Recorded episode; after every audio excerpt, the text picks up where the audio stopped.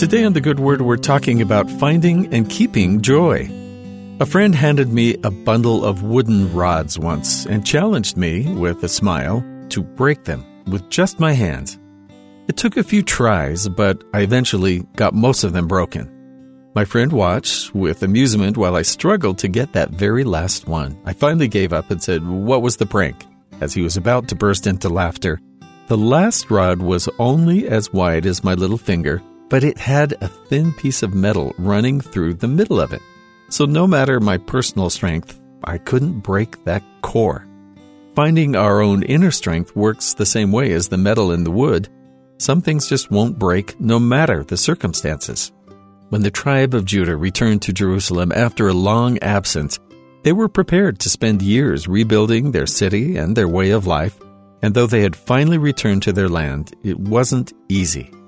There was political and military opponents to face in addition to the daunting task of rebuilding a centuries old city from scratch. But in preparation for years of labor, Nehemiah, one of the leaders assigned to this mission, laid the foundation of what they were going to achieve. In chapter 8 of Nehemiah, we learn of the people's great joy in response to the Word of God, as well as how far that Word would carry them.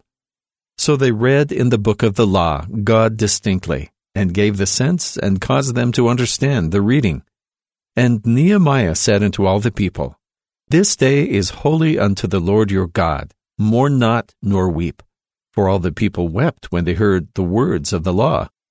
Then he said unto them, Go your way, eat the fat, and drink the sweet, and send portions unto them for whom nothing is prepared. For this day is holy unto our Lord, neither be ye sorry, for the joy of the Lord is your strength. They'd had a great many tasks in returning to Jerusalem, rebuilding walls, building a new temple, reestablishing their religion and their traditions, and returning the priesthood. This was hard work for Nehemiah and those Israelites that followed him back to Jerusalem, a task which took decades and the concerted effort of thousands. But the difficulty of their task didn't discourage these children of Israel, nor did they lose sight of their main motivation for all their work and dedication, the Israelites knew that this would bring them joy. When the book of the law was read before the people, they knew they could achieve their goal, and their joy was complete because they received the joy of the Lord, bringing them a greater understanding of their place in God's plan and in His heart. Yes, a joyous occasion for the Israelites worthy of a full celebration and we might not automatically acquaint reading the scriptures with a party, but it was all about savoring all that life had given them, spiritual or otherwise.